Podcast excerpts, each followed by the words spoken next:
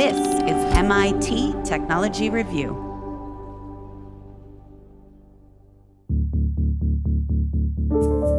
As soon as I picked up the rental car, I was followed. I could tell from, you know, pulling over to to rest stops and things like that. Michael Standard is a freelance journalist who's been living in and reporting on China for 15 years. He's one of a shrinking number of independent news reporters still working in China.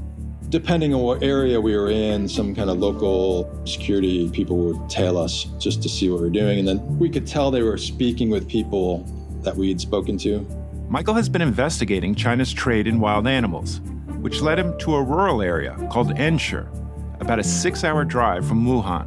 It's, it's one of the most beautiful areas in, in China I've been. And, you know, driving those mountain roads is pretty intense, particularly if you're in a kind of a rural area. They just don't want anything happening on their watch that they may get in trouble with from people higher up. I think that's one of the, the reasons why they want to check you out. I was actually trying to engage with them at one point. You were trying to talk to the people tailing you? Yeah, I was trying to get them to uh, to come over and talk to me about what they're doing. They were calling ahead so that people didn't answer Michael's questions. Questions about unusual animals bred on farms in this remote area and then sold and shipped to cities like Wuhan. It's such an invisible industry since it's it is in in these areas where it's difficult to go to and, and it's not discussed very much. Part of kind of the whole invisible China, you know, people living in, in cities, if they don't buy these things or, or consume these things, they don't know what's going on.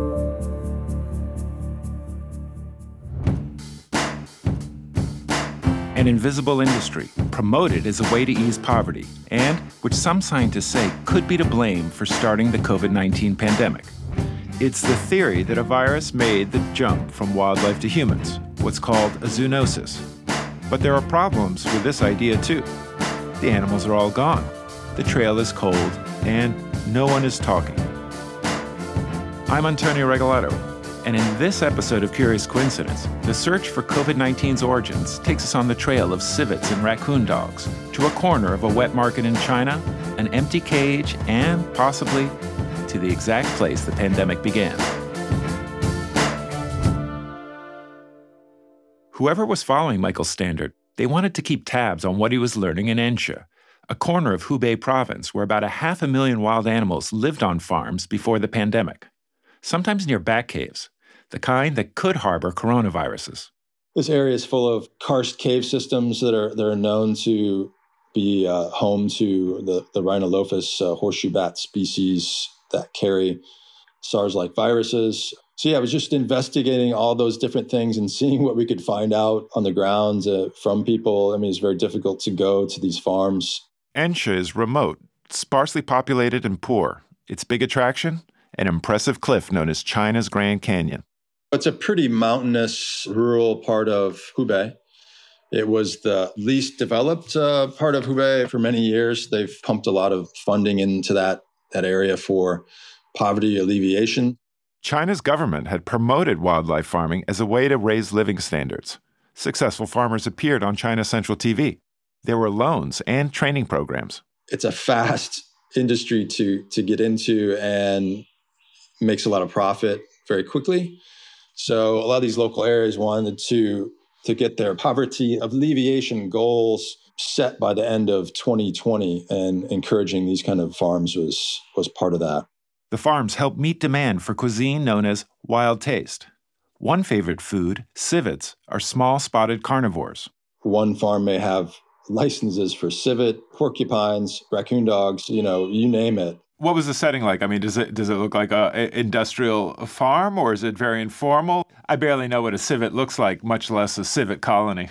Very informal, uh, just like kind of a, a two floor small barn system. Uh, there was a couple of these little barns.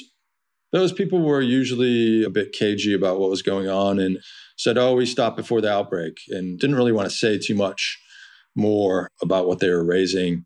Tell me about a farm that you actually got to and found, or what was left of it. There was a self proclaimed largest civet farm. Didn't really see anyone. Tried to hike up to the house, got around there, and saw this old guy walking around. We had tried to call the the owner. The owner refused to to meet And then the person that was there was his uncle, and his uncle had basically helped him run the farm. Before the outbreak, they had around a thousand civets, had been doing it for at least six years. It was pretty broken down uh, by that time. And this was what, a year and a half after they stopped raising the civets. And in that case, they said they had released them all into the wild. In early 2020, China's central government shut down thousands of businesses, farms, and websites. The animals disappeared, but so did potential clues about COVID 19's origins. That's why Michael has been trying to reconstruct what the industry looked like before the outbreak.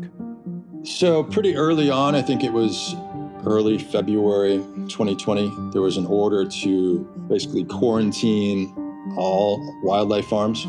And then there was a, a final uh, ban on the consumption of meat from terrestrial wildlife. And at that time, that that was when these orders for culling uh, came into place. So, you know, some provinces had more culling, some had more release. So one of the options was to release animals. But yeah, there's not really much information on what kind of testing was done before those animals were culled or released. I mean, there could have been the case where a farm with with the SARS-CoV-2 virus, they they culled all the animals, and you know they they won't have any traces left. No traces left. What's more, Chinese researchers never found SARS coronavirus 2 in any animal. But what's for sure is that wild animals had been making their way to Wuhan, to the huge Huanan market, where they were kept on display in cages and butchered. Scientists had warned for years that wet markets could spark an outbreak they'd been linked to the original SARS epidemic, which emerged from China in 2003. These animals were absolutely like a soup of viruses. They really were. And they were shedding viruses too. Edward Holmes is a virologist at the University of Sydney in Australia. He's been to the Huanan market and he talked to the BBC's Science in Action program about the condition animals are kept in got raccoon dogs with, with a cough. I've got this Asian badger that's kind of, you can see the kind of material dripping from his nose. And you can just imagine people handling these things, okay, exposed to these things on a daily basis. And these animals are shedding lots of virus. So to me, this is a very dangerous, worrying kind of place where humans and animal and wildlife interact. And it's that interaction, human and wildlife, that's what drives pandemics. Holmes was part of a large team of international scientists who, just this February, put out two reports that they claim all but prove the COVID 19 virus jumped to people in the Huanan market, and not once, but twice. The lab leak theory is bunk, they say. Follow the evidence. That's what they did. Using mapping software and running computer simulations, the team took what's known about Wuhan's earliest COVID cases, where they lived and worked, and placed everything into a great big data collage. And no matter how they looked at it, one suspect kept popping up in the middle. What we realized was that at multiple levels, the data connected back to that market. Alexander Kritz Christoph was on that team of data crunchers. He's a researcher at Johns Hopkins University who joined the effort last summer, organizing clues and reanalyzing evidence. His specialty is bioinformatics. The study of biological data in particular, the data that we get from sequencing genomes of, in particularly microbes, bacteria, viruses, the tiny things that make us sick, right? How would you define what the question the group attacked was? How did you think of it? I think it was a team that was trying to understand this question as openly as possible, right? What, what is the origins of SARS CoV 2? How did it enter the human population? What do we know of its proximal ancestors? In my mind and in my experiences, that, that was, we were always trying to answer that and every angle and facet of that. And eventually, you guys, not only did you zero in over the city of Wuhan to the block that the Huanan market is on, but then you had some other data that allowed you to sort of zoom in into the market about what was happening in the market. And, you know, if that's the crime scene, so to speak, what does it look like? What is, what is the evidence inside the market? So as we zero in, we then see a little bit more detail here. The first part is that the market has two sides. It's separated by a large street, an east side and a west side. The vast majority of the cases, including all the cases before December 20th or so in the market, occurred on the west side. And so, so immediately then within the market, we see a geographic signal there's all these people getting sick on the west side of the market, not on the east side. The west side is particularly known for selling wildlife, domesticated wildlife. Local authorities had swiftly closed the Huanan market after the outbreak was detected. And on the morning of January 1st, 2020, they'd sent in teams to test surfaces, animal carcasses, and to inspect the sewer system. So these are what we call environmental samples and they checked these samples for SARS CoV 2, for genetic material. Then, throughout the market, we can map which samples had virus detected in them. And what we then see in that signal, as well as the vast majority of the samples with virus detected in them, were found again in that western part of the market. The scientists still needed more clues, and without much help from China, they ended up doing some sleuthing of their own. They located photographs of wild animals on sale and ended up using a leaked document from an anti China news site, the Epoch Times, run by a religious group. That document included the exact locations of where the swabs had been collected. One aspect of the data here that actually really hadn't been reported to WHO and has only recently been reported is there were some stalls in that area, some vendors selling goods, right, that had several samples positive. In particular, there was an iron cage situated in a back room that tested positive. There was the inside of a freezer of one wildlife vendor that tested positive, as well as several carts meant to move animals. And we were really struck then by that finding in particular. They also think they nailed another problem. Early on, two slightly different versions of the COVID 19 germ had been moving around Wuhan. What Alex helped show was that that could be explained too, if the virus jumped to humans in the market twice. So, zooming out, here's the argument the team is making. If you map where Wuhan's earliest COVID 19 cases lived, the market is dead center. And then, once you go inside the market, the tests light up on the side with the animals. Move even closer, and there are cages and carts with virus on them. The kind of cages that photographs show were once filled with live mammals. In the end, all their data paints a picture so vivid that you can practically feel a raccoon dog breathing on you or maybe a civet. No one can be sure about that since the wild animals on sale disappeared before they could be tested. The reports say the two reports uh, that you're part of, you're part of both, say the evidence for an origin in the Huanan market is now quote dispositive. That was the word chosen, and it's an interesting word because it's not a scientific word really. It's more of a legal term meaning basically case closed, right? So, do you think it is? Is the case closed on where COVID nineteen began? Well, that, that's a matter of opinion. At what point you want to close a case, or at what point you want to keep investigating because you're not entirely sure yourself. I think we're getting to a point where I can be comfortable about what happened and not have to dedicate, you know, more too much of my time to to uh, further investigation, right? But in science, the case is never 100% closed, and we have we have stories about that with with other viruses as well. In science, it's really a matter of probabilities, uh, and I think the probability is very high. And I hope the evidence that we've found supports that conclusion. It's all about the probability that's high enough that you're comfortable moving forward with those conclusions. Right. Is your personal, is Alex's own probability high enough that you're ready to set this question aside and move on to new questions? Because because you know I, I like to get sucked back in when I when I see a, an argument for or against I I believe we have to interrogate it we have to think deeply about it and what what does it mean if someone points out that maybe some of the data was biased or something I think we need to look at that claim very carefully so I'll always be continuing to you know look at those claims as much as my free time can afford it. The reports were front page news in the US but that was not the case in China. In fact, scientists there still aren't ready to blame the Huanan market. They continue to say that the market might be just a victim of an outbreak that started somewhere else, even outside of China.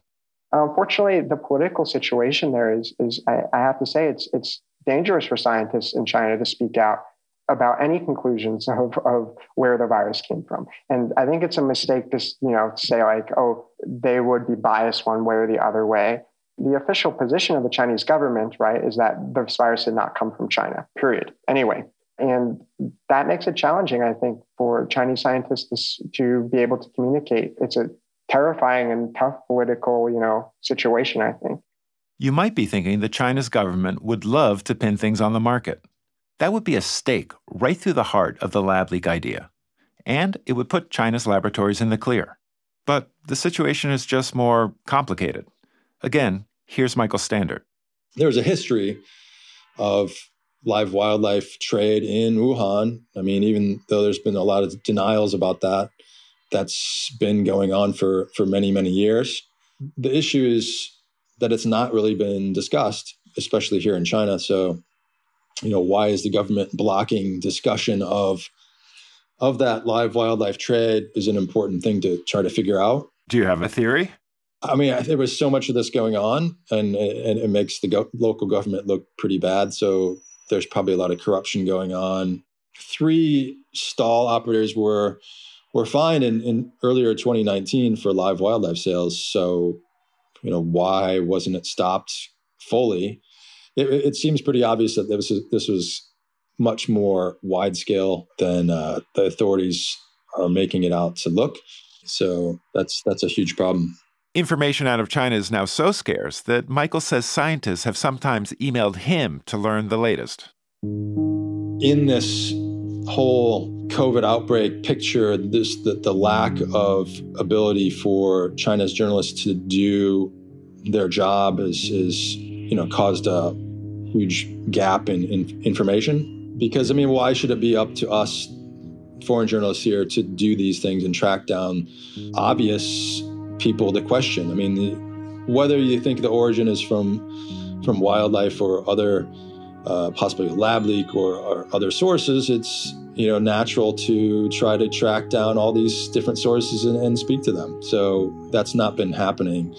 You know, whether it's on the lab leak side, which is understandable, but it's more surprising that it's not been happening on the wildlife side. So that's that's a huge question of, of why they don't want to talk about that after the break, why China's government might not be so interested in finding the answer, no matter what it is. You can find links to our reporting in the show notes, and you can support our journalism by going to techreview.com/subscribe. Support for this podcast comes from MIT Technology Review's Pandemic Technology Project. It's funded in part by a grant from the Rockefeller Foundation. Compete with compute the technologies that power business are becoming smarter and faster than ever before. Join MIT Technology Review and experts from AMD, Google, Akamai, and more for our third annual Future Compute Conference, May 3rd and 4th on the MIT campus in Cambridge, Massachusetts. Full details at futurecompute.mit.com.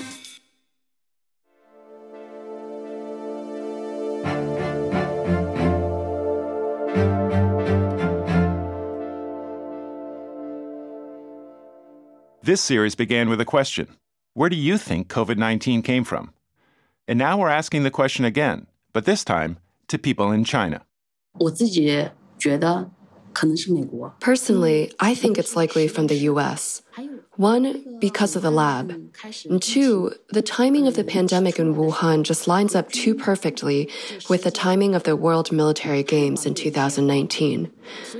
I think a lot of people in China believed that it came from the US, especially initially.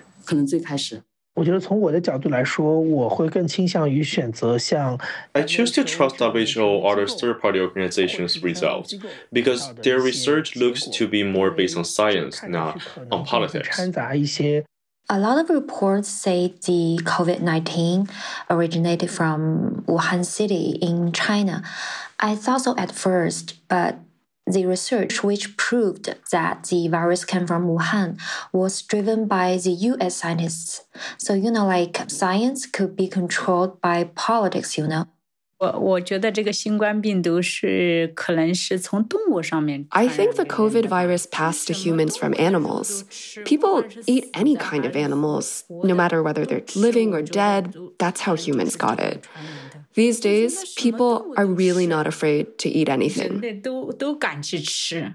In the media, they say it's from bats or from another animal at a wet market. This country says it came from that country. That country says it came from this country. I really don't know where it came from, but I really hope that wherever it came from, it goes back there as quickly as possible.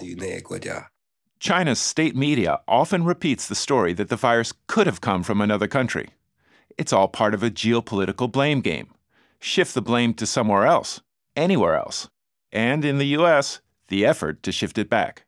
Why do you keep calling this the Chinese virus? There are reports of dozens of incidents of bias against Chinese Americans in this country. Your own aide, Secretary Azar, says he does not use this term. He says ethnicity does not cause the virus. Why do you keep using this? A lot of it people comes say from it's China. racist. It's not racist at all. No, not at all. It comes from China. That's why. It comes from China. I want to be accurate.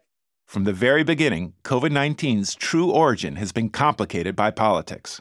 Matthew Pottinger was Deputy National Security Advisor to former President Donald Trump, and he went toe to toe with China's government over even what to call this disease. He was there in the White House when the pandemic first struck, and that's why I wanted to talk to him. China has not done uh, itself any favors in how it's handled this, that's for sure. Hard for anybody to escape that conclusion. He's an architect of American policy towards China and now a visiting fellow at the Hoover Institution at Stanford. I'm not trying to drive an agenda. I'll, I'll try to just recount things as they happened and uh, let let listeners sort of draw their conclusion. Matt, let's get to this question of what it means for this virus to actually have an origin.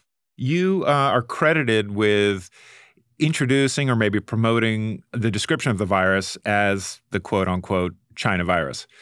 Tell us about the decision to to use that phrase China virus. Was that was that the result of a a, a planning process? Is it I, strategic communications? Is it no, political no, communications? No. No, look, I never actually did recommend using the term China virus. I did say that calling it the Wuhan virus was in keeping with more than a century of traditional practice in the nomenclature for naming new pathogens based on where they were first discovered.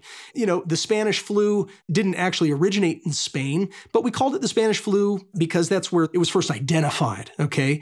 We Okay. call Lyme disease Lyme disease, Okay. not because we want to make fun of people in Lyme, Connecticut, where, where I, I live close to there. I love Lyme, Connecticut. It's called Lyme disease because that's where they first found the spirochete that causes that syndrome. So calling it the Wuhan virus was appropriate, and and I felt that it was actually important in light of the fact that we were learning that the Chinese government was beginning to drive a disinformation campaign from the top of their government that was designed to raise questions about whether this virus had actually originated in the United States. And so I understand there's an argument to be made that that moving forward maybe we should name viruses a- after you know attributes of the virus as opposed to where it's discovered so that you don't create stigma. I'm I'm open-minded to those arguments, you know. Mhm. I, I I think maybe that's that's okay. But China had a strong interest in lobbying the world to call this something other than the Wuhan virus. They have a very powerful incentive to shift attention and blame away from the Chinese Communist Party because I think they got pretty nervous. I think they, they were facing a pretty dire situation politically, a dicey situation, once Li Wenliang, who was the Chinese doctor, the brave ophthalmologist, who discovered that people were getting extremely sick in the hospital system that he was a part of. Dr. Posted a warning on a group chat of medics in December. He said he'd seen seven cases that he thought resembled the SARS virus that led to a global epidemic in 2003. And he began warning other doctors that uh, they were facing something quite dangerous, quite different from what was being characterized by health officials. He was reprimanded by officials and forced to sign an apology. And because he raised that alarm, he ended up getting hauled into a police station, ended up getting accused of rumor mongering, had to write a self confession, and was, was threatened with being jailed. The 34 year old ophthalmologist diagnosed Saturday with the Wuhan coronavirus, dying less than a week later in the same hospital in which he worked. And on his deathbed, spoke to a reporter and made a statement to the effect that it's dangerous when you don't have a plurality of voices in any society. He sparked a national conversation about freedom of speech in China, and in death, he's become a national hero. When he died, the people were so angry that I think the government was afraid that they might lose their grip. And that only deepened the instinct to continue in covering up the origins, to make sure that no one would ever be able to access data that would allow us to definitively answer the question about where this thing originated. One of the issues that that arises is that you know if there's a suspicion that it is a laboratory leak or a belief that it is from uh, nature, natural spillover, you know, as time progresses, you might have the expectation that more data will emerge to support what really happened. You know the story is going to evolve and become more concrete. You know, journalists or or maybe lay people might have hoped that the US government with all its diplomatic contacts, spies, eavesdropping, who knows what, would have an answer. The question is why with all the power of the US government has has nobody found the smoking gun? Smoking guns are funny things by the way. I mean we, most most judgments that people make in life eh, oftentimes even judgments to put someone in prison judgments that end up leading presidents to go to war or to refrain from going to war are based on circumstantial evidence. So so we shouldn't be dismissive of circumstantial evidence. But your question is you know why don't we then have the smoking gun? The simplest answer is that china does not want people to ever definitively answer the question of where this came from. Partly it may be because they they know a lot more already about where it came from, or it may even be that they don't know, but they don't want to find out because in a system, a single party communist dictatorship, truth is not the goal of government, finding out the truth of things. The goal of government is to protect the single party's monopoly on power. And digging into things is often a way to undermine a party's monopoly on power. When you're in charge of everything, it means that everything that happens in society, whether it happens on purpose or by accident, ends up getting pinned on, you know, the, the party that's in charge. And I think that that's why the Chinese system is allergic to the idea of any kind of inquiry into either one of these hypotheses. Last summer, the World Health Organization proposed phase two of the international scientific mission to uncover the true origin of COVID 19. But China's government wasn't happy with the plan. Well, to be frank, I was taken aback when I learned about this. Zhang Yizin is vice minister of China's National Health Commission. He's speaking through a translator at a press conference held last July. It set as a priority the hypothesis of China violated the lab protocols. This reflects irrespect for common sense and arrogance against science. Its top scientists were annoyed that the lab leak theory was still on the table. The new probe, they said, was a non starter. China's scientific leaders say they are still collecting information and the WHO remains hopeful. There's blood banks, for instance, whose stored samples could shed light on the earliest spread of COVID 19 in the city of Wuhan. But let's not pretend that the search for the origin is moving quickly. And that's become a problem in a different way. Because the fewer facts we can agree on, the more people's opinions get swayed by things other than science, like stereotypes or even racism. I talked to Ho Fung Hung, a sociologist at Johns Hopkins University in Baltimore. His specialties include China's economy, U.S. China relations, and Western perceptions of Asia.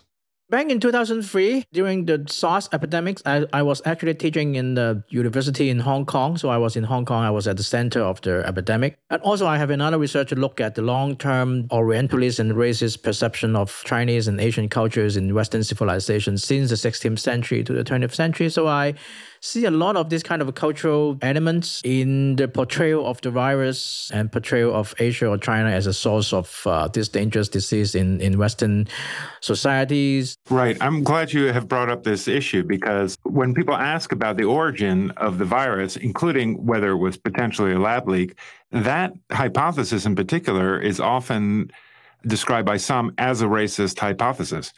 So, first of all, do, do you think that it is racist? Actually, I think the lab leak theory that, of course, that we, we need a lot of serious uh, investigation into proving it or disproving it. But I think the lab leak hypothesis is the least basis account of the origin of this disease. The animal origins uh, of the virus and a lot of portrayal of this kind of uh, origin of the disease has something to do with the eating habit of Chinese, of eating wild animal and bad soup and all this kind of talk. Uh, this is not scientific, but it is a stereotype. So it has a more risky potential of spreading this kind of racist notions. But the leak actually is on the contrary. The leak theory is less racist because it is about the medical industrial complex. So it is the international medical risk management issues, and it's a less uh, kind of a Chinese culture issue. So I feel it is very ironic that people start to portray the leak theory as a kind of a potentially racist theory. So one response to the lab leak theory is is that it's racist, but you're I think that you're right that there's a second reason. And in fact, I've gotten an email from somebody who read one of my articles. I wrote a uh, profile of a postdoc at the Broad Institute named Alina Chan, who she talks a lot about the lab leak theory on Twitter. And this person wrote in and was very angry about the story. And essentially, his concern was that this story was going to contribute to China bashing and put us on a dangerous path of conflict. I have to wonder whether he has a point. Is keeping harmonious relationship with China important enough to set aside the question of where the virus comes from? That is very difficult question because it comes back to this kind of a who is responsible for worsening relation between US and China. We know that the Chinese government has a lot of things that they are unhappy with. They don't want the world to talk about a lot of things. Also, the Xinjiang forced labor camp, the crackdown on the liberty in Hong Kong, and they don't want to talk about this. So the problem is the world would be definitely better if we have a better US-China relation and, and more harmonious. And I myself really much worry about this kind of worsening of uh, relation will eventually lead to a military conflict that will be quite deadly and, and, and disastrous for everybody. But the problem is whether we should improve the relation by not talking about a thing that the Chinese government doesn't want us to talk about. Right. Okay. But does talking about it, does criticizing China, does asking for an investigation, does that help? It is the tricky part that China is very adamant. The more you're asking for investigation, the Chinese government more that that, that they will be reluctant to open up for investigation. The Chinese government's attitude and, and the practice of not cooperating and not allowing independent investigation, it just increased people's suspicion and belief in the lab leak theory and then thinking that there's something that they want to hide. Sometimes people say, oh, the Chinese government is is suppressing or, or won't allow the investigation of a lab leak. But, but I think there's evidence that they don't want discussion of the other origins either, including the most obvious one was that that it is, you know, perhaps actually from different animals being sold in a wet market. I think they want to stop discussion about the fact that the virus originated from China altogether. That is for sure. They wanted to, to, to have discussion about the, the virus actually originate from Italy or the US, but there's just simply low evidence, circumstantial or otherwise, to point to that and support that yet. So so it is an impasse now.